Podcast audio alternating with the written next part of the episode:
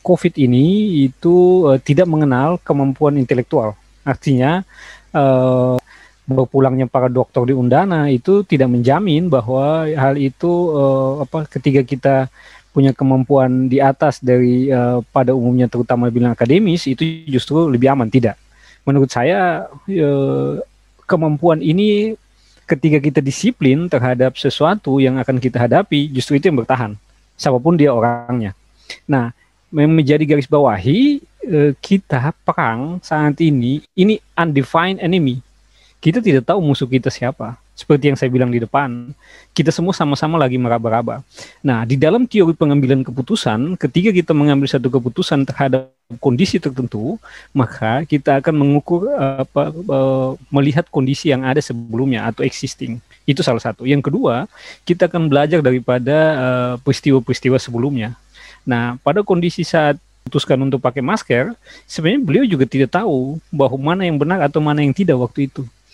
Nah, keputusan untuk memilih tidak memakai masker secara uh, apa uh, menurut saya beliau menunjukkan bahwa saya maju perang uh, tidak pakai uh, apa baju sirah saya maju saja karena saya yakin saya menang nah masalah kemudian nanti itu menang atau kalah itu urusan kedua tapi sebagai pemimpin saya ambil keputusan ini dengan risiko saya akan terkena atau terpapar juga maka satu saat ketiga ini terjadi, beliau hanya bilang, ya saya tahu bahwa saya akan terpapar. Buktinya saya kembali. Yang paling ditakutkan dari dari perang itu the last man standing. Artinya orang yang dipukul berkali-kali dan dia bangun. Itu yang kita takutkan. Bukan orang yang dipukul dan jatuh. Itu tidak. The last man standing. Nah, tiga betul bangun dia bilang I'm the last man standing. Itu finish. Mau apa lagi yang dibicarakan kalau yang begitu? itu itu menurut saya yang berikut yang kedua tanpa mengurangi rasa hormat lagi yang saya bilang tadi kepada apa saudara-saudara yang sudah mendahului. Kita bicara ini bukan uh, bicara hitungan nyawa tetapi hanya bicara angka. NTT saat ini kalau saya tidak keliru sekitar di 5 jutaan ya hampir hampir 5 juta lebih penduduk. Di Bali itu sekitar 4 jutaan.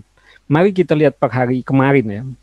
Itu mohon maaf bukan meng, uh, ini, ini bukan apa uh, tidak menghargai yang sudah meninggal tapi kita bicara NTT masih di angka saya pakai kata garis bawah masih di angka 160-an di Bali sudah 600-an eh, maaf 140-an di Bali sudah 600-an artinya apa? Statement saya eh, data ini menguatkan statement saya yang di atas bahwa ini apa uh, sakit yang disebabkan oleh global. Jadi dia dari barat menuju ke timur ini. Nah, saya setuju dengan Om Ichi bahwa pada peristiwa awal itu memang pemerintah tidak melakukan intervensi apa-apa. Di situlah menurut saya sang pemimpin ini lagi menganalisa kira-kira keputusan saya eh, populis atau tidak tidak memakai masker. Ketika saya tidak memakai masker dan saya masih terus bertahan, maka keputusan yang saya ambil ini melegitimasi ini aman ini. Berarti orang NTT betul-betul kuat. Jadi di, jadi pemimpin itu juga tidak tahu sebenarnya ini. Dia lagi coba-coba saja. Dan semua pemimpin di dunia lagi coba-coba. Coba-coba mana yang ini. Pak Ganjar juga ketika peristiwa Jateng apa eh, angkanya lebih tinggi daripada Jakarta, itu Pak Ganjar cepat-cepat memberitahu, iya Jateng eh, itu perhitungannya ada double. Ada dua kali yang sudah meninggal masih tercatat semua berusaha untuk uh, menyatakan secara indikator kami baik-baik saja. Jadi kembali ke tadi Om Wiki, kalau bicara jenderal, saya pikir kita definisi dulu perang ini musuhnya undefined ini. Jadi tidak bisa kita bilang ini jenderal uh, ini juga. Yang saya mau bilang di sini mungkin kita butuh gembala ya. Kalau kalau jenderal kayaknya ini tidak tidak apa uh, apa musuhnya tidak kelihatan. Jadi kalau kita butuh gembala yang bisa nyebrangkan kita lah e, lewat kali yang lagi banjir. Nah, mungkin itu kata-kata yang pas menurut saya ketimbang seorang jenderal. Nah, intro kalau masuk saat ini apa yang harus dilakukan? Menurut saya pemerintah daerah cepat-cepat melakukan e, penutupan daerah. Artinya tidak total, tetapi tidak ada lagi yang masuk. Baik dari Bali, Jawa, maupun dari Timur Leste misalnya. Setelah itu cepat dilakukan itu langkah-langkah tracing eh, dan e test dan tracing itu paling efektif di, di selain daripada uh, vaksin. Nah, bagaimana terkait uh, kapasitas rumah sakit. Hal ini dari awal saya sudah prediksi karena ketika diskusi teman-teman, teman-teman bilang begini, "Wih, kalau Surabaya kondisi parah lebih baik datang pulang Kupang saja." Saya bilang terbalik. Pada kondisi begini, sesuatu yang undefined atau novel itu kita harus ada di pusat penelitian, bukan kita jauh dari pusat penelitian. Dan pusat penelitian itu di Jawa. Rumah sakitnya oke, semua oke. Bayangkan kalau itu terjadi di Kupang. Dan kalau ini bisa bisa terjadi lebih parah lagi, maka pemerintah de, pemerintah eh, pemerintah pusat harus cepat-cepat mengirimkan rumah sakit darurat ke NTT untuk mengatasi ini. Menurut saya solusi eh, solusi apa langkah solusinya ya ditutup semua kondisi, dites, di tracing, eh, dilakukan apa pengecekan dan ada update nah, saya mohon dibantu itu disepikirkan secara sanksi sosial dan mau apa ya sanksi sosial itu bagaimana untuk mengatasi di Kupang yang kekeluargaan itu. Mungkin itu dari saya. Paling tidak pesan untuk jenderal, saya mau pesan bahwa komunikasi apa yang keluar dari bapak punya mulut itu jadi obat buat kita. Jadi kalau diam-diam saja juga kita agak tidak punya obat. Saya masuk di soal um, apa tadi solusi lah gitu kira-kira ya. Yang pertama menurut saya kita harus datang dari satu fakta dulu. Kemarin saya kirim uh, WA itu uh, NTT NTT dan Kupang secara khusus itu mengalami peningkatan 107 persen itu dia naik pada periode 1 Januari sampai 23 Januari. Ya. 2021. Jadi naik 2021. 2021. Betul. 2021. Itu artinya ada satu bisa kita kawan-kawan eh, bisa Om Sen juga bisa bantu untuk mengidentifikasi sebenarnya ada peristiwa apa di situ sehingga dampaknya di 2021 dia naik 107. Itu itu pasti ada peristiwa di situ. Nah, misalnya saya merenung-renung soal Natal kah? Uh, rasanya juga agak tidak terlalu mungkin. Karena misalnya Natal itu prokesnya, woi super ketat. Saya cerita gereja Koinonia itu Natal kita kebaktian berapa kali? Empat, empat kali. Uh, pagi pagi jam 8, jam 10, jam 4, oh jam 4, tiga berarti karena memang kan dia tidak boleh bukan online bukan online. Natalnya bukan online. Offline offline.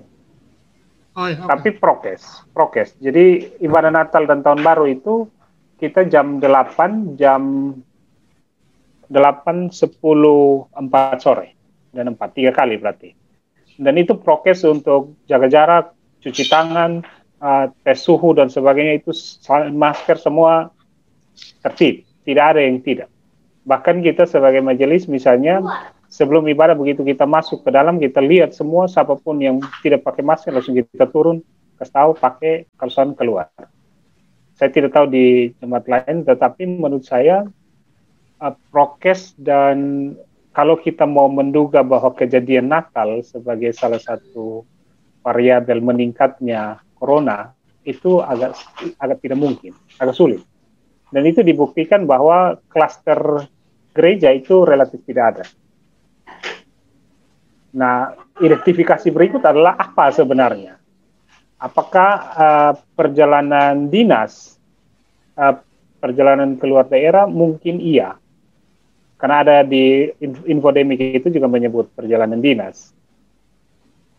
Dan sampai sekarang gereja juga uh, sudah off, tidak ada gereja offline, semua online semua. Jadi relatif uh, kalau kita berangkat dari data dua kenaikan mencapai 107 persen pada Januari, kalau kita lihat itu penyebabnya pada event misalnya Natal dan Tahun Baru rasanya agak sulit diidentifikasi. Nah, sampai sekarang juga saya tidak tahu itu.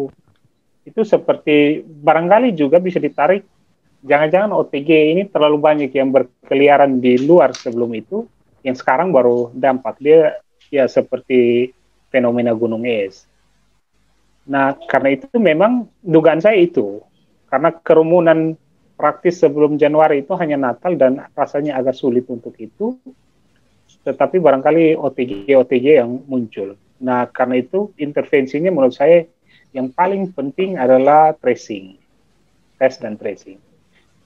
Tes dan tracing misalnya kalau kita lihat di data kan hanya apa tuh? Kalau tidak salah hanya 8 per 100 ribu penduduk Kota Kupang. Jadi bayangkan saja kalau satu 100 ribu hanya 18 orang yang dites, padahal standarnya kan satu uh, satu pasien positif corona minimal 30 ya. apa ya? 4. 30 orang yang ada dalam ring satu. Misalnya 34. ya. 34, oke. Okay. Itu sekarang pasti akan bertambah bukan 34 karena kemarin Metu ada kasih saya uh, definisi baru tentang ring satu. Itu kan uh, definisi ring satu. Ring satu itu sekarang lebih ketat lagi. Uh, saya tidak tahu itu kemarin jelaskan penjelasannya agak panjang juga, tapi intinya dia lebih ketat lagi.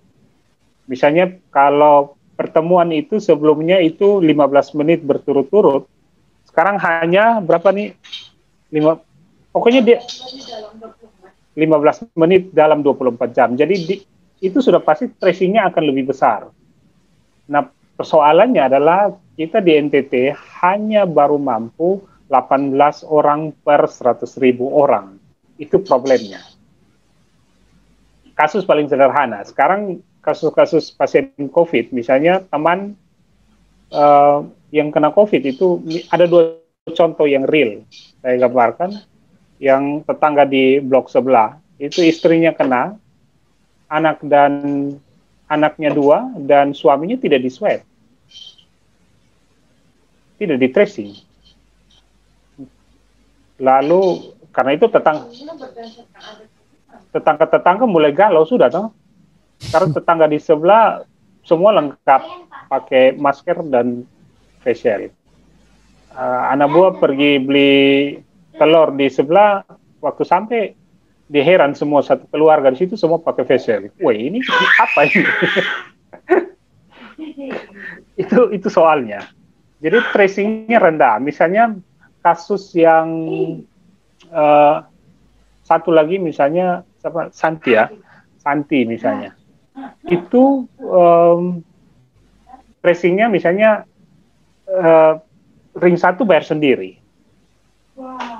Bayar sendiri swab itu ya berapa? Satu delapan kalau tidak salah. Eh, kalau bapak kepala dinas ya tidak masalah. Dan misalnya dia sekarang sudah masuk hampir dua minggu, eh, sudah hampir satu bulan, itu artinya sudah harus di swab dua kali. Wah, kali ketiga uang tidak habis ya, kita jalan-jalan sudah, kita rame-rame sudah bagi-bagi berkat COVID sudah. Nah, intervensi yang paling utama menurut saya cepat lakukan tracing dan itu butuh uang. Kalaupun tidak butuh uang, uh, misalnya kalau saya baca yang Wilson Terry punya artikel kemarin, kalau tidak salah kan ada antri sekitar di PCR-nya NTT Akademia itu antrinya 1.600 spesimen. Bayangkan saja kita kapan musim kalau sampai dengan kita. Dan karena itu menurut saya tidak ada jalan lain. Satu, tes and tracing harus ditingkatkan. Entah caranya apa, kita punya jenderal dan uh, apa jenderal lah yang tanggung jawab sudah untuk itu. Lalu yang kedua menurut saya perlu dipersiapkan uh, menurut saya pemerintah harus karena memang secara finansial tidak dimungkinkan, maka dia harus mengkampanyekan kemungkinan untuk mempersiapkan diri protokol isolasi mandiri. Itu penting. Uh, jadi har harus ada edukasi dan literasi tentang uh, isolasi mandiri. Karena rasanya tidak mungkin rumah sakit menampung, lalu bagaimana caranya untuk isolasi mandiri. Nah persoalannya isolasi mandiri sekarang mereka banyak yang mengeluh karena dia dianaktirikan. Wow. Kalau Anda isolasi mandiri, berarti tes COVID-nya per 14 hari. Tapi kalau Anda isolasi di rumah sakit, tes COVID-nya per 7 hari itu juga jadi masalah juga. Jadi uh, kompleks sebenarnya. Nah, menurut saya entah kota atau provinsi harus merancang sedetail mungkin uh, apa semacam SOP yang yang pasti dan jelas sehingga orang juga mau. Lalu fenomena berikut adalah perlu harus uh, perlu misalnya tadi saya sampaikan soal distrust tadi. Entah, tapi menurut saya ini tugas pemerintah untuk memastikan bahwa Eh, keraguan-keraguan yang ada di masyarakat itu harus dieliminir. Misalnya penjelasan kenapa dia COVID itu tidak hanya dengan menyertakan surat, tetapi juga harus itu saya bilang komunikasi publik, sehingga orang juga bisa kematian itu kan sesuatu yang kita aminkan saja. Cuman kadang-kadang rasionalisasi terhadap uh, penyebabnya yang hanya dilampirkan dengan satu surat itu menjadi problem sendiri. Dan akhirnya itu menjadi distrust di masyarakat dan akan banyak orang yang tidak mau pergi untuk pergi periksa COVID karena satu tidak punya uang, yang kedua takut di COVID kan. Dan menurut saya pemerintah juga perlu untuk melakukan semacam literasi, kasih tahu dan kasih kepercayaan bahwa kita akan melakukan yang terbaik. Kalau tidak, ya upang akan lebih panjang karena fasilitas kita agak jauh dari kekuasaan. Terima kasih. Ya, komunikasi publik itu penting. Uh, agak berbeda dengan Mas Kris. Uh, dalam ilmu manajemen ada ada para CEO yang berani untuk masuk dalam ke perusahaan-perusahaan yang sudah decline. Bahkan ada CEO yang memang ingin masuk ke perusahaan, dia dianggap CEO yang hebat jika dia bisa masuk ke perusahaan yang bukan segmen titnya dia. Jadi misalnya uh, Kris perkapalan, lalu eh Kris uh, energi terbarukan, lalu sukses membangun perusahaan energi terbarukan. 20 tahun kemudian Kris bilang bosan saya, strateginya ini ini aja. Saya replik kalau ada isu saya pakai strategi yang lama pun bisa selesai. Nah, akhirnya karena Chris ingin dia menjadi leader yang hebat, dia bilang oke okay lah, saya pindah ke sebuah perusahaan pertanian yang sangat berbeda dengan energi terbarukan punyanya Chris. Ini untuk menguji kemampuan kepemimpinannya dia. Ada banyak CEO di dunia. Indonesia saya belum tahu ya, tapi di kelas kuliah itu kita belajar ditunjukin beberapa CEO dunia yang punya pengalaman berani ambil ambil ketidakpastian sebagai taraf untuk menguji uh, apa kepemimpinan dia yang mumpuni gitu. Karena dalam suasana ketidakpastian itulah dia bisa menggunakan sumber daya dia secara optimal dan dia bisa menunjukkan bahwa inilah saya. Kalau saya bisa keluar dari ketidakpastian itu menjadi sebuah kepastian.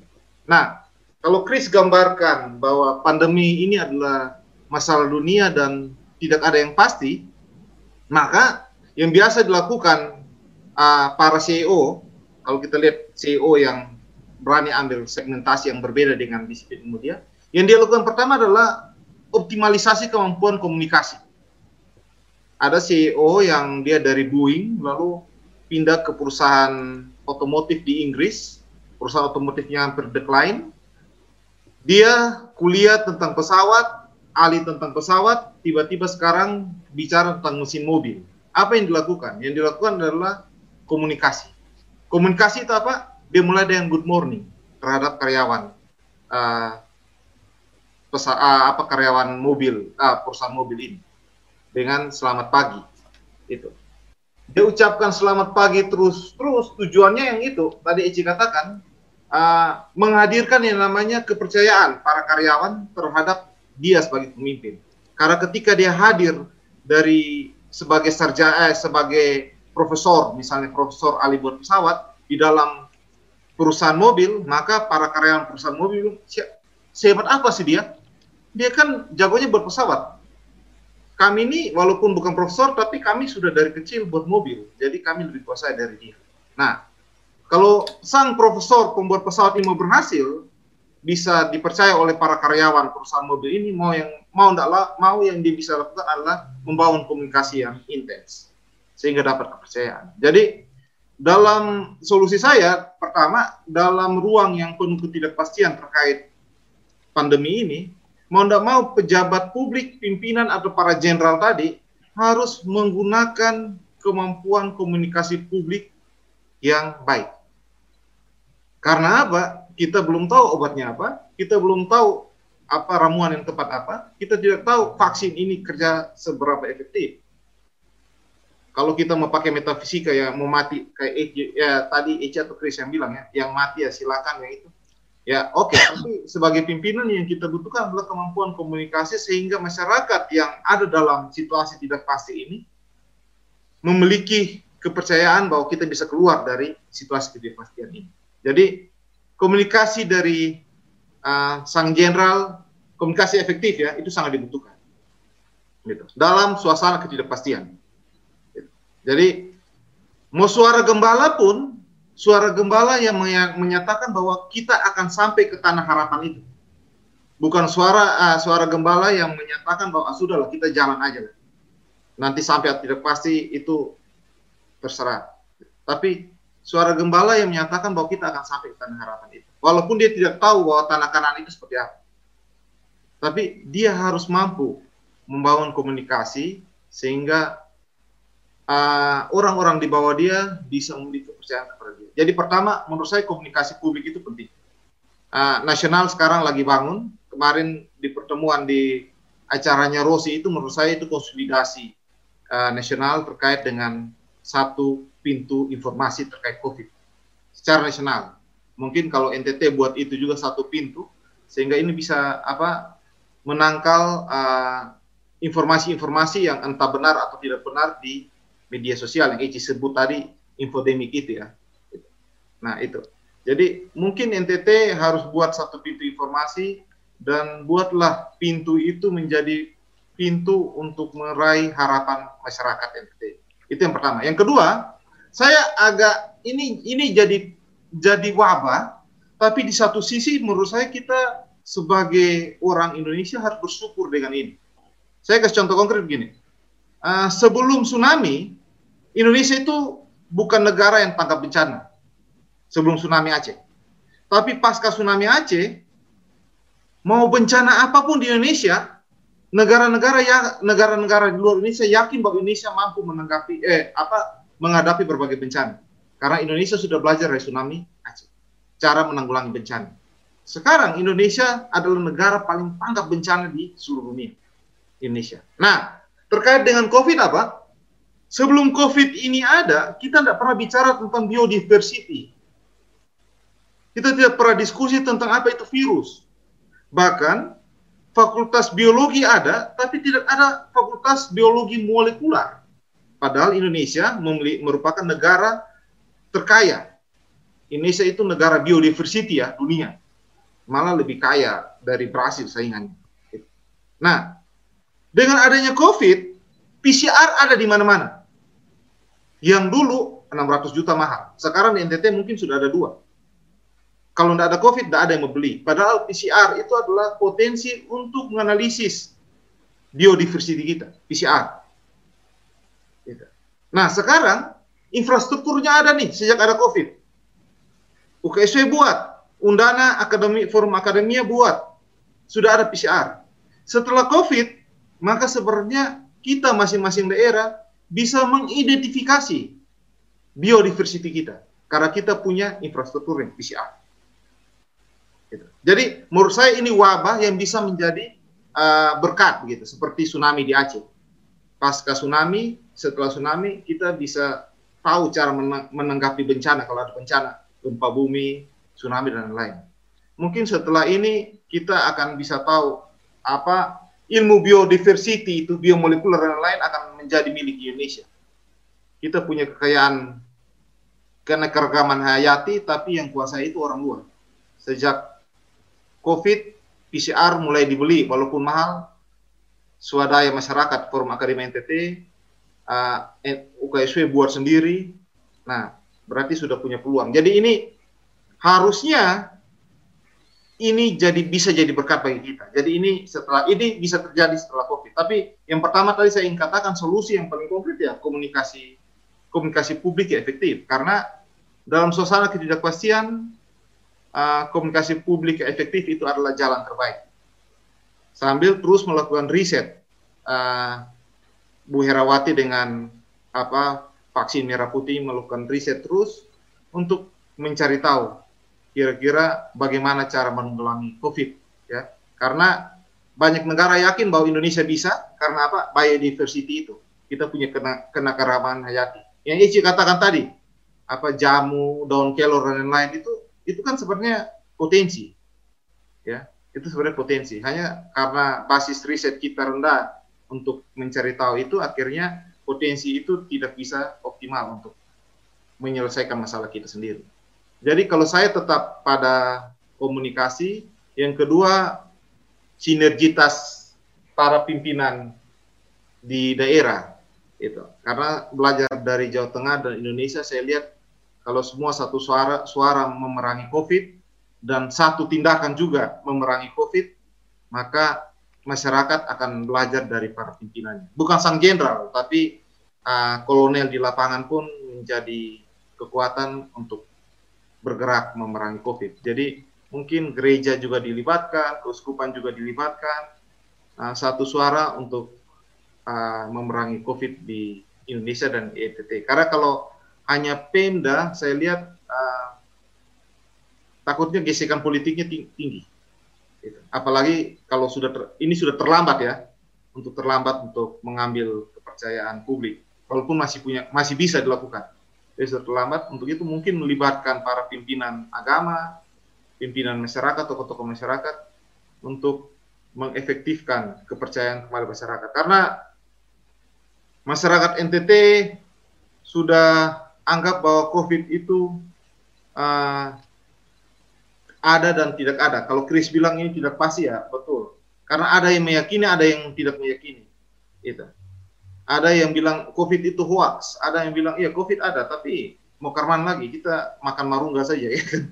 Jadi agak susah untuk itu. Nah, kalau para tokoh-tokoh masyarakat atau pimpinan masyarakat ini memiliki satu topik pembicaraan yang sama dan perilaku juga sama, saya yakin itu mungkin 2-3 bulan ke depan uh, NTT sudah agak aman. Gitu. Tapi kalau mau kerja secara sendiri-sendiri, ah itu agak sulit. Survival kalau cara kerja sendiri-sendiri tidak bisa. Tapi kalau yang kontrak sosial lalu kita menjadi satu gerakan, saya pikir itu lebih mudah untuk menghadapi COVID yang tidak pasti ini. Jadi eh, Hegel sudah mengingatkan Jajawari bahwa manusia tidak pernah belajar dari sejarah. Selalu gagal atau memang tidak mau belajar dari sejarah. Kalau kita belajar sebenarnya begitu bukan kena, kita kan semua langsung bisa kan, bisa sigap kan. Tapi mana? Santai-santai sampai kena lagi. Jakarta sudah kena, Kupang masih santai-santai. Bahkan sekarang pun ya bahasanya EC minim intervensi ya, minim intervensi. Jadi ya pasrah pada doa atau apa ya, meyakini bahwa karena iklimnya panas, lalu sudah terbiasa makan makanan kotor sejak sudah kebal secara alamiah barangkali ya atau karena rajin berdoa, rajin gereja lalu. Ah, nah itu yang menurut itu juga bagian dari um, apa namanya yang infodemik itu. Jadi, nah infodemik itu beta baru cek, ternyata itu kecepatan informasi itu dia jauh lebih cepat dari pandemi. Makanya disebut infodemik. Nah, jadi kan informasi kacau, tumpang tindih antara yang benar dan salah, yang saintifik dan non saintifik itu kan nanti masyarakat lebih terlanya itu yang non saintifik. Ya dia lebih cepat dari pandemi soalnya. Jadi ini memang mengerikan karena itu berkaitan dengan uh, bahasanya Ricky, Jenderal atau bahasanya Chris dan Gembal apa pun itu, tapi memang butuh sikap pengambil keputusan untuk uh, melakukan penetrasi terhadap uh, infodemik. Ya kan, dia membuat harus berani clear untuk mengatakan bahwa oke okay, itu memang informasi obat-obat itu silakan obat-obat kampung macam-macam boleh konsumsi. Tetapi yang utama adalah protokol kesehatan itu tidak boleh tawar menawar kan gitu. Atau misalnya obat dari WHO oke okay, itu tetap ada. Jadi pem, uh, pimpinannya harus tegas mengatakannya. Dengan tetap mengizinkan obat-obat tradisional tetapi yang saintifik itu tidak boleh tawar menawar yang dibilang WHO atau yang paling sebenarnya paling intinya di prokes kalau orang prokesnya mantap sebenarnya sangat kecil peluangnya ya uh, untuk kena sebenarnya dan memang apa perilaku virus itu kan hanya lewat air ludah kan, droplet kan. Tidak ada sudah tahu pasti kan kuncinya kan itu ya. Jadi sebenarnya uh, kunci utamanya ya di prokes itu. Lalu yang berikut, uh, BT ingin satu hal yang diingatkan oleh satu filsuf Jerman berkebangsaan Korea Selatan ya, uh, Byung Chul tentang burnout society, jadi manusia yang eh, bosan itu.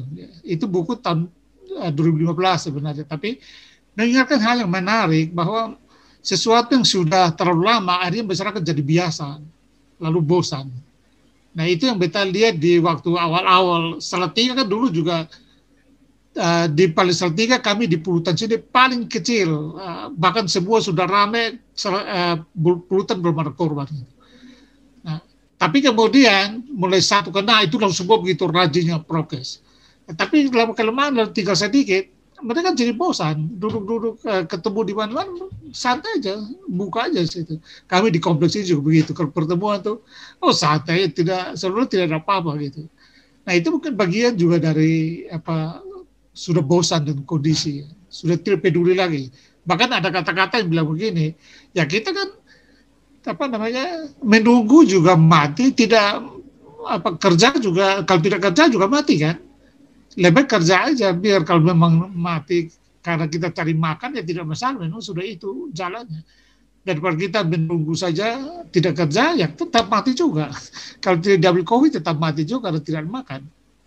Jadi kan masyarakat masyarakat level bawah dia sampai pada level berpikir begitu dan mudah sekali untuk uh, menjadi apa terciptanya burnout society itu ya masyarakat yang bos nah jadi um, katakanlah tiga kalau berbeda. Pertama burnout society itu hati-hati dengan itu masyarakat bosan karena itu pemerintah jenderal atau gembala apa pun namanya itu fungsi tim COVID terutama lakukan fungsi penetrasi itu penting sekali supaya masyarakat tidak bosan. Bahkan kalau berbeda jadikan ini bahwa inilah new, new normal.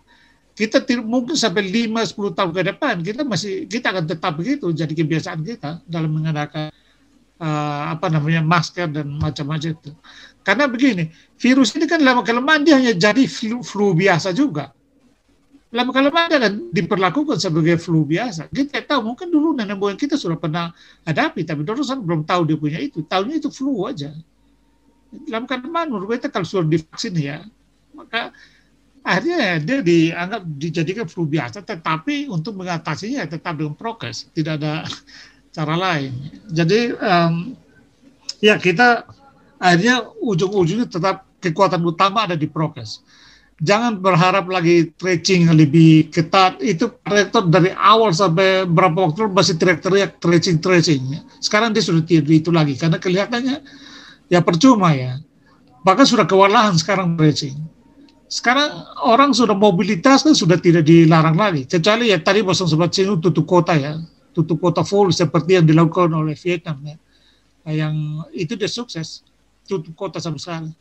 Ya, waktu kemarin yang apa PSBB terakhir ini Pak Rektor sudah bilang sama Pak Gubernur untuk tutup kota, tapi Pak Gubernur tetap berlakukan semacam PSBB. Akhirnya di kampus putuskan untuk tidak PSBB, jadi tidak work for home, tidak diwajibkan. Jadi mau ke kantor, mau apa, tidak ada keputusan karena uh, menurut Pak Rektor evaluasinya tidak efektif. Karena itu ya menurut saya sekali lagi ya puncaknya kembali ke prokes. Yang makanan-makanan lokal dan macam-macam itu boleh lah. Trial dan errornya makan bawang itu ya kita tidak bisa bilang tidak, tetapi dicoba saja hanya tetap prokes itu yang utama.